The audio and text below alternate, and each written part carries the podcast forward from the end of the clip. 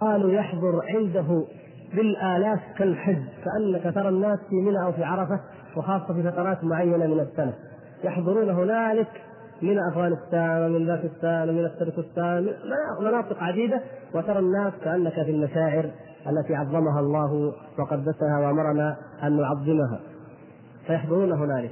وأيضا في نفس الوقت تجد الحسين الذي قتل هنالك في كربلاء تجد أنه يعبد أين؟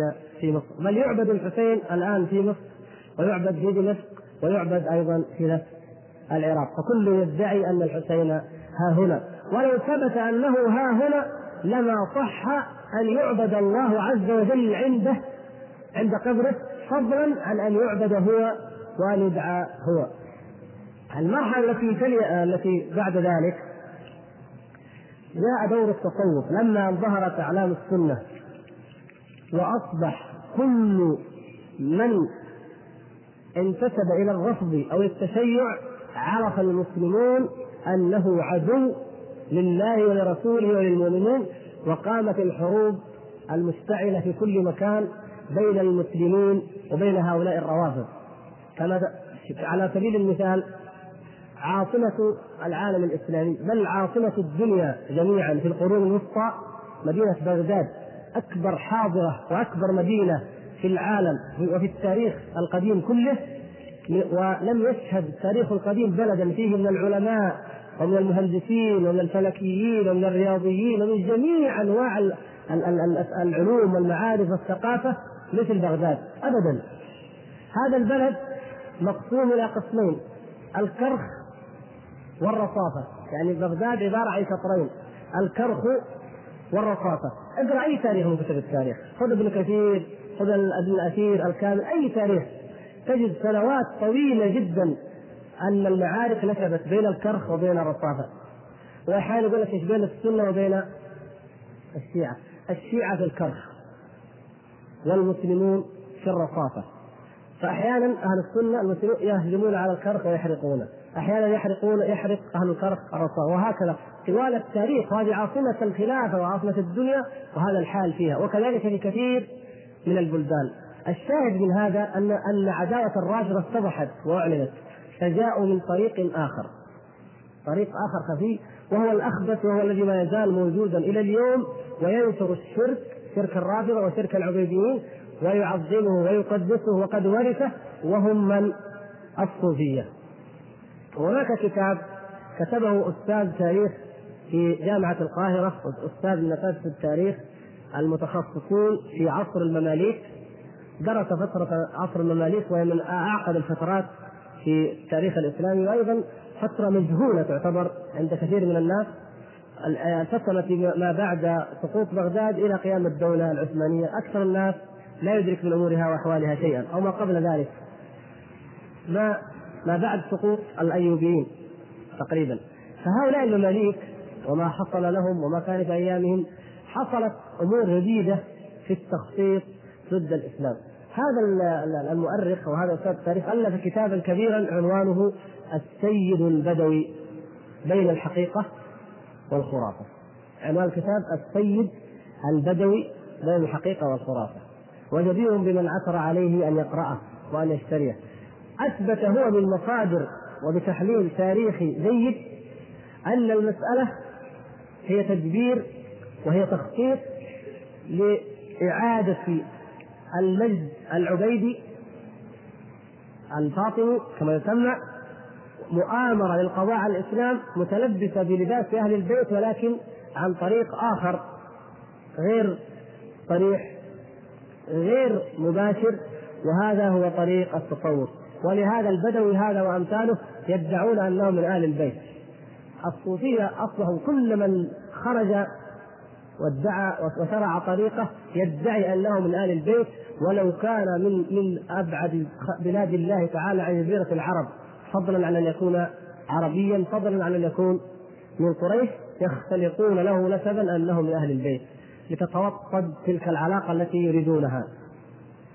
فذكر كيف أن هذا البدوي وأمثاله أرادوا أو خطط لهم من خطط لإعادة تلك الفكرة، سواء عن طريق دولة تقوم أو عن طريق إحياء ذلك المبدأ وذلك الهدف الذي شرع والذي الغرض منه القضاء على الإسلام، وأن ينتقل أن يوصل المسلمون من دين الإسلام إلى دين الشرك وهم يظنون أنهم مسلمون، وبذلك يحقق أعداء الإسلام من اليهود والمجوس والنصارى وأمثالهم المآرب التي يريدون، لأنهم يعلمون أن هذه الأمة متى خرجت عن دينها، متى انحرفت، متى ألحدت، متى تعلقت بالأموات والقبور، فلن تقوم لها قائمة، بل هي من ذل إلى ذل، ومن هزيمة إلى هزيمة، ومن ضياع إلى ضياع.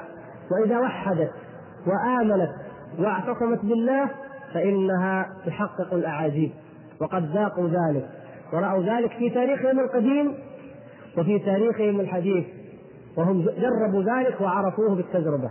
فيذكر كيف أن هذا البدوي وأمثال أرادوا أن يحيوا الدولة العبيدية ولكن من طريق آخر، وكيف كان الدعاة يأتون من المشرق ويأتون من المغرب ويهدفون جميعا إلى شيء واحد.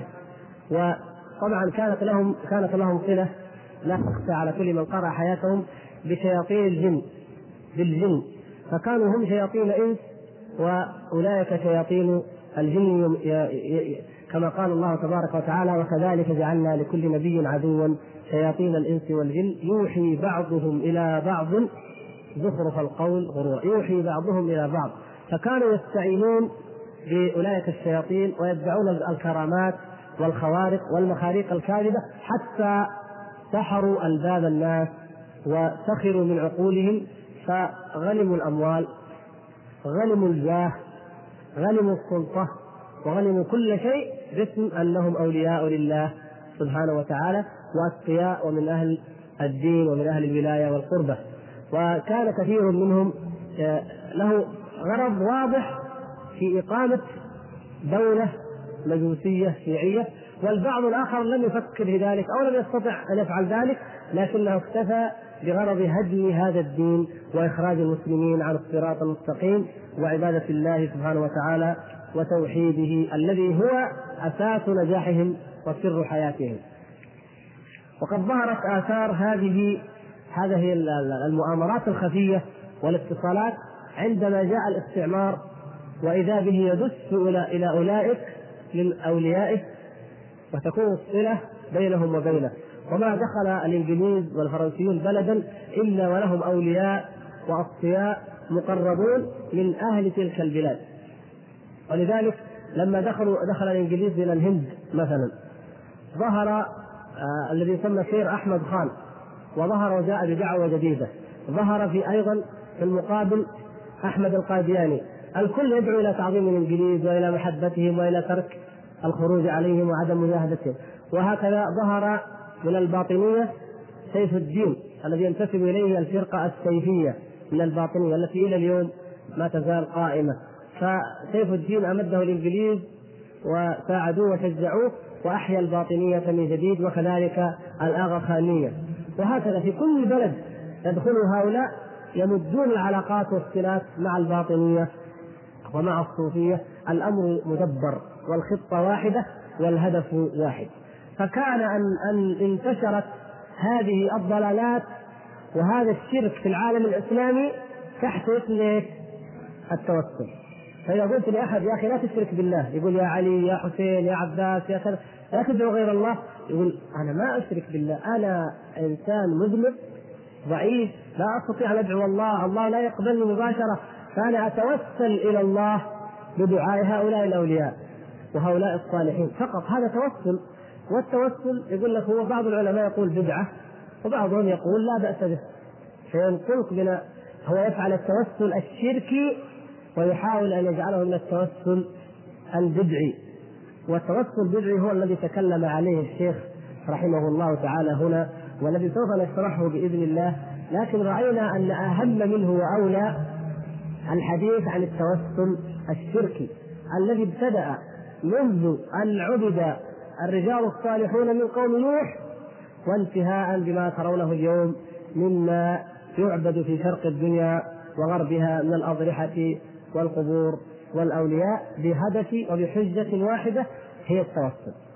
وكثير من الناس أصحاب علم في تلك البلاد، أصحاب علم وأصحاب علائم ولديهم الباع الطويل في الفقه وفي غيره، ولكنهم واقعون في هذا الشرك والعياذ بالله، أو يبررونه أو يفلسفونه ويقولون هذا هو التوسل، بل يقولون إننا نتبرك، يسمون الأماكن تلك الأماكن المباركة، الأماكن المقدسة، الأماكن الطاهرة، ويحرصون أن يعقد الزواج في تلك الأماكن المقدسة كما يزعمون، أن تكون حلقات العلم في تلك الأماكن المقدسة كما يزعمون، وهكذا يعني بلغ تقديسها وتعظيمها كأنك تقول أنت أيها المؤمن الموحد السني أننا في بيت الله أو في مسجد رسول الله صلى الله عليه وسلم أو في المسجد الأقصى.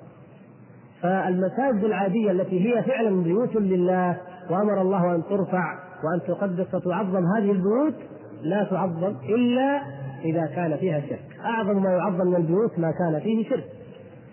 ولهذا يا إخوان العلامات كثيرة والأمر واضح، لكن كدلائل يعني تجدون أن زعيم الباطنية الآغاخانية وزعيم أيضا ما يسمى بالصوفية الجديدة وأمثالها، هؤلاء يتبرعون بالمنابر وبالقباب وبتجديدها وتلميعها على الأضرحة وعلى المزارات التي يعبد فيها غير الله سبحانه وتعالى، وينفقون على ذلك الأموال الطائلة، وتطلى بالذهب وبأفخم أنواع الرخام والفضة والخشب النادر الثمين وأمثال ذلك.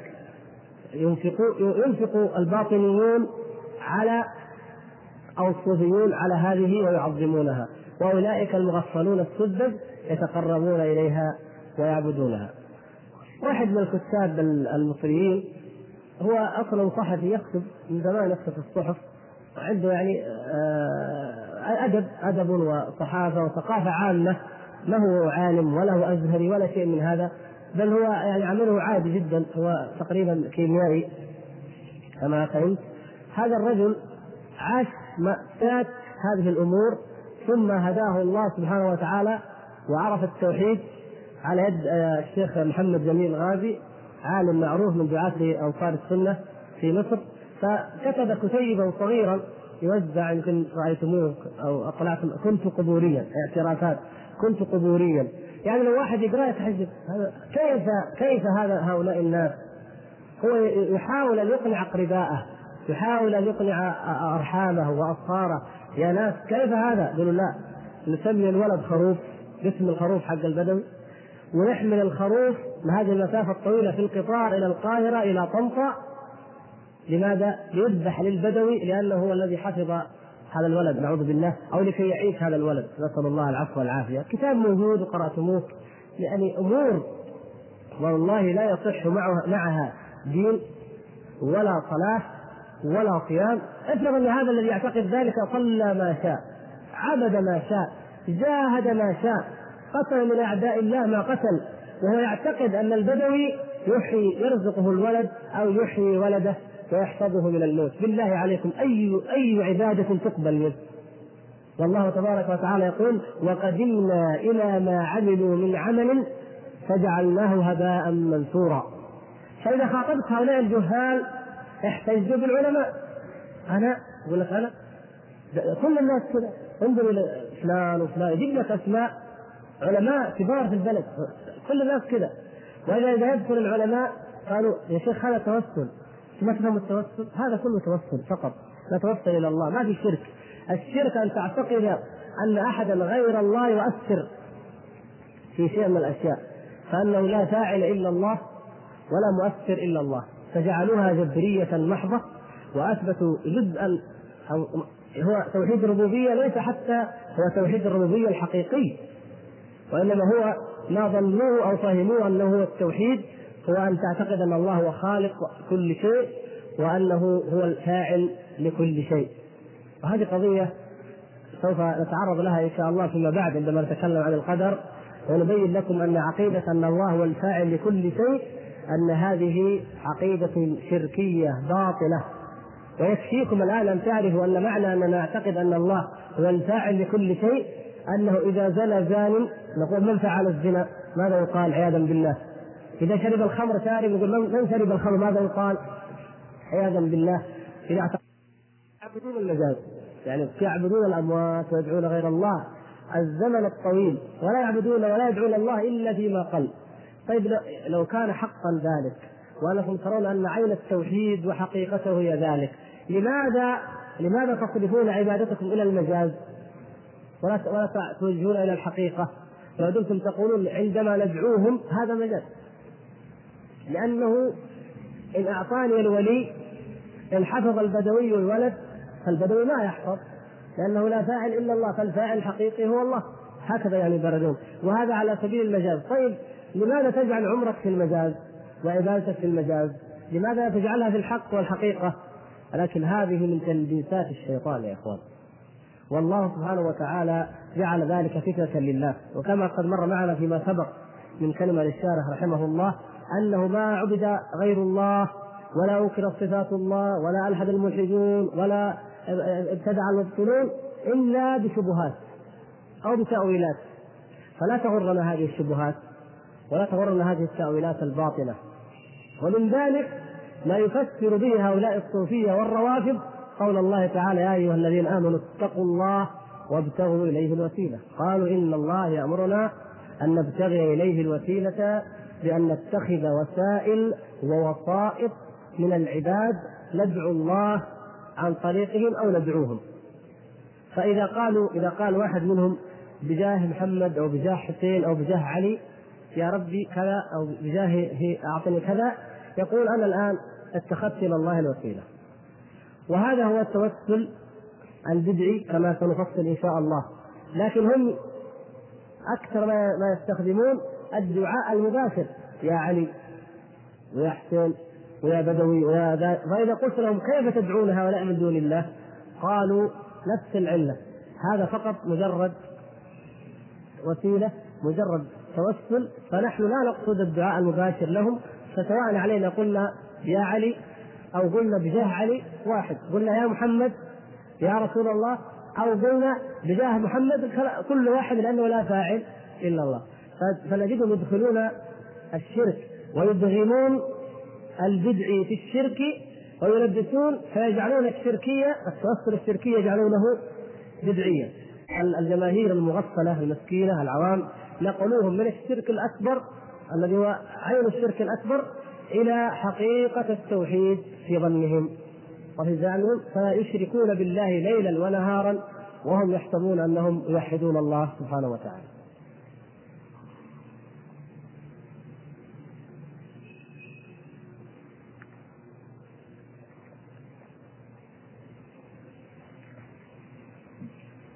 فإذا كما قلنا التوسل الصحيح هو يكون أعظم ما يكون به التوسل بتوحيد الله وبطاعة الله وباتباع أمر الله سبحانه وتعالى. فمن أراد أن يتوسل إلى الله فهذا طريقه، والذي أمر الله به أن تبتغى إليه الوسيلة هي أن يطاع وأن يتقرب إليه بما شرع، فهذا هو ابتغاء الوسيلة. وما كان الأنبياء والصالحون وما يفعله الملائكة أيضا من ابتغاء الوسيلة، أولئك الذين يدعون يبتغون إلى ربهم الوسيلة، هي هذا، هي أنهم يعبدون الله ويتقون الله ويخشون الله ولا يبتدعون في دين الله بل ولا يعصونه ما هو أقل من ذلك. هذا هو التوسل الصحيح. وأما التوسل الشركي فهو أن يدعى غير الله وأن يستغاث بغير الله سبحانه وتعالى وأن يذبح لغير الله أو يصرف أي نوع من أنواع العبادة لغير الله، ويقال هذا واسطة بيننا وبين الله، وهذا نتوسل به إلى الله، وهذا هو التوسل الذي شرعه الله. وهذا ما عين ما قاله المشركون حينما قالوا ما نعبدهم إلا ليقربونا إلى الله زلفى.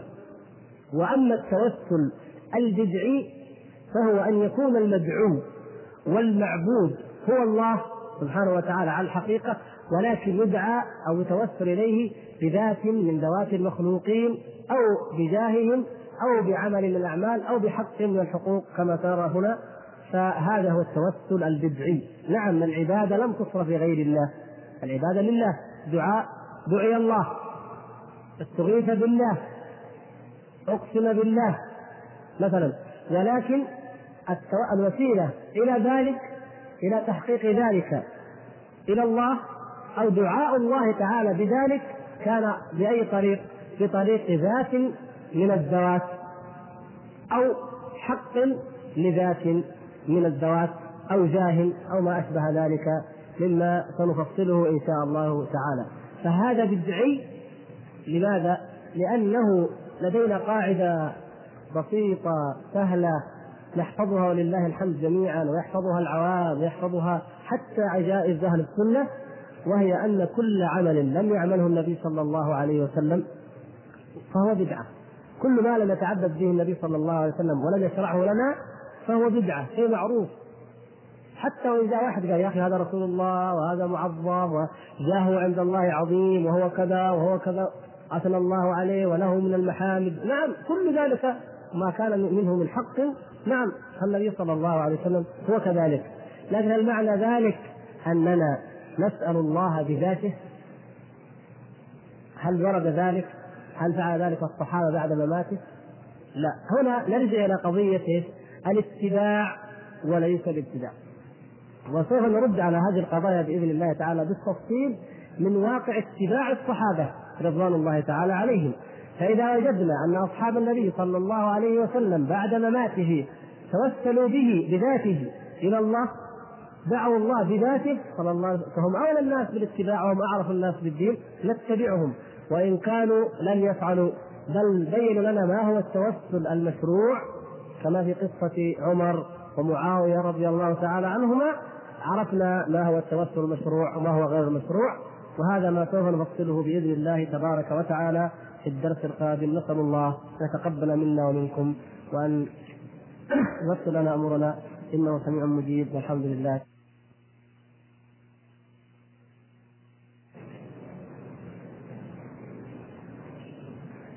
وتوزع على شكل أنك أنت تعبي هذا الفراغ وتعلق بالمسجد بهذا الشكل. نقول ليس يعني التقيد بهذا الأسلوب، نخشى أن يكون فيه نوع من المباهاة أو المماثلة لأعمال أهل البدع. يعني لو وضعت هذه بشكل كتاب أو قيل هذه الوصية، هذه أحكام الدفن مثلا، أحكام الدفن وتجهيز الجنازة وما يتعلق بها ومما ينبغي للمسلم أن يعرفه أو أن يوصي به، لكان أليق من هذا الأسلوب. أنا أقول من ناحية الشكل والإخراج وطريقة التوزيع فقط، ولكن الأحكام بنفسها، أن لو قلت يستحب له أن يوصي أهله بتقوى الله وأن يقول لهم كذا وأن يحث على حضور الصالحين لجنازته وأن يبادر إلى تجهيزه وأن لا يتبع بنار ولا يتبع بكذا مما هو معروف، يعني هذا شيء طيب، والحرص عليه ونشره بين الناس ما دام حقا وسنة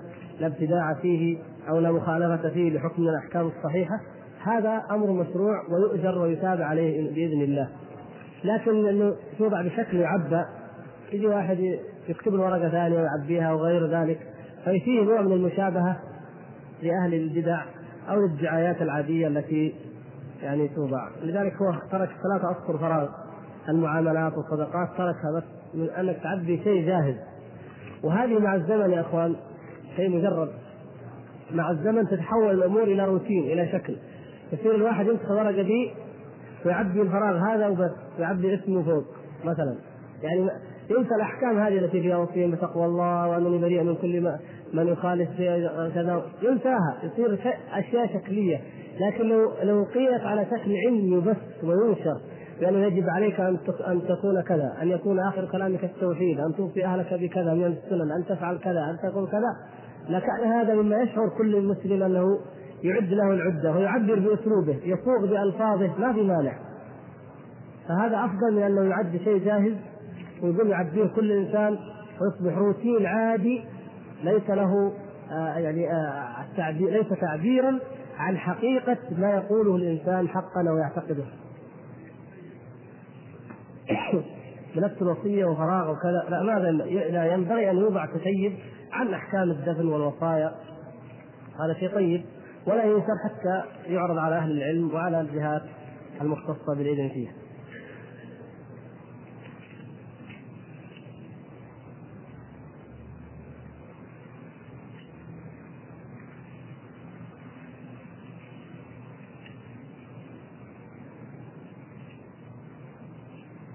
هل تجوز الصلاة في مسجد فيه قبر؟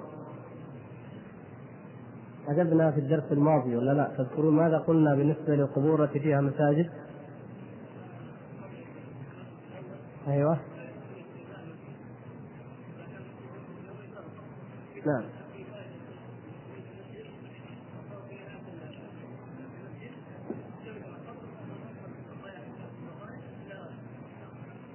هذا يعني المتأخر منهما يزال إلا إذا ترجحت مصلحة أخرى.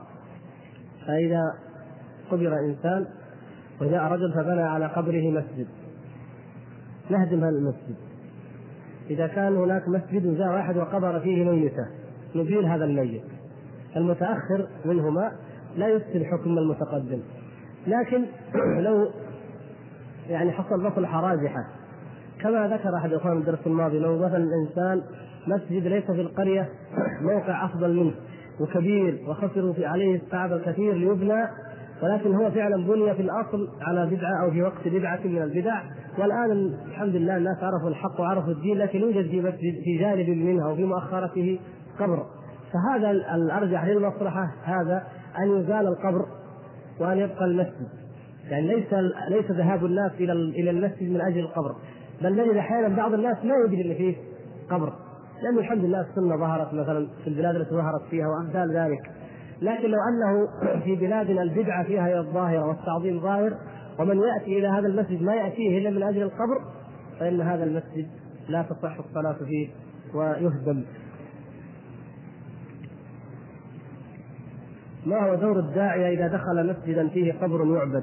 هل يجب عليه إنكار ذلك بالحكمة على الفور أم له أن يؤخر ذلك؟ للحكمة على الفور يعني لا، الحكمة قد لا تكون على الفور، وقد تكون الحكمة على الفور، لكن بالحكمة على الفور ما شفت يسمع كذا. نعم يدعو بالحكمة إن رأى أنها فورية.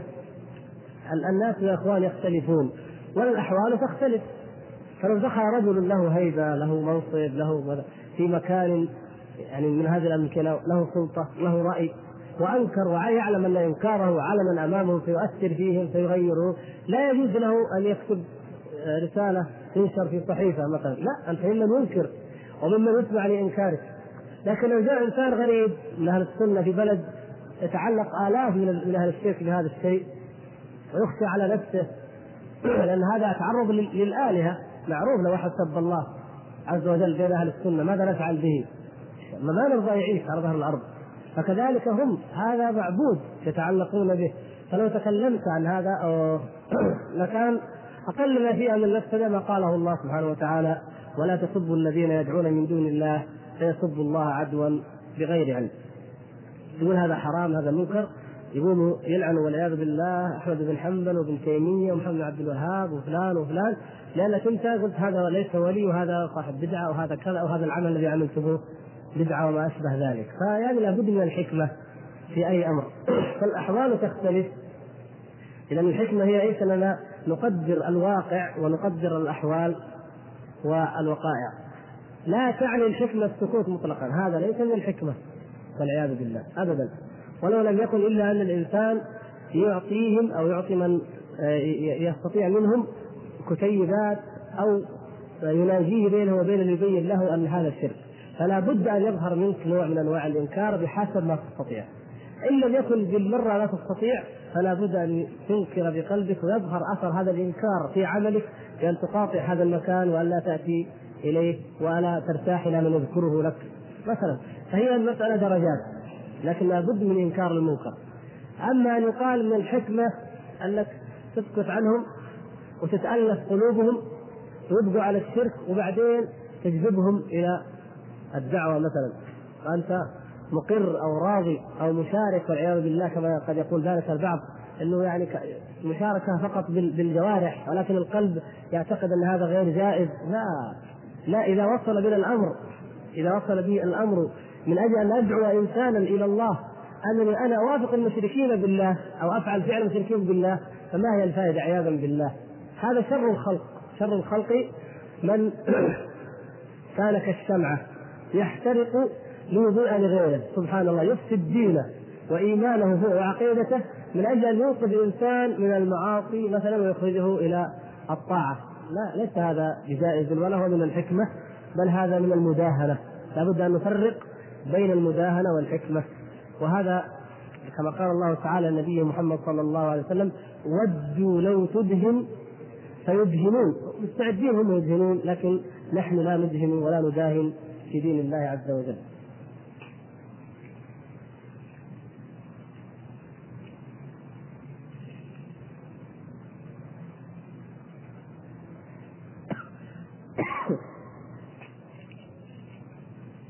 في الحديث واحد من الأخوان سأل، ما شاء الله كثيرة يا أخي الأسئلة، 12 ما نستطيع أن نجيب عليها جميعا، نجيب على الأول مثلا أو الثاني. يقول الأخ: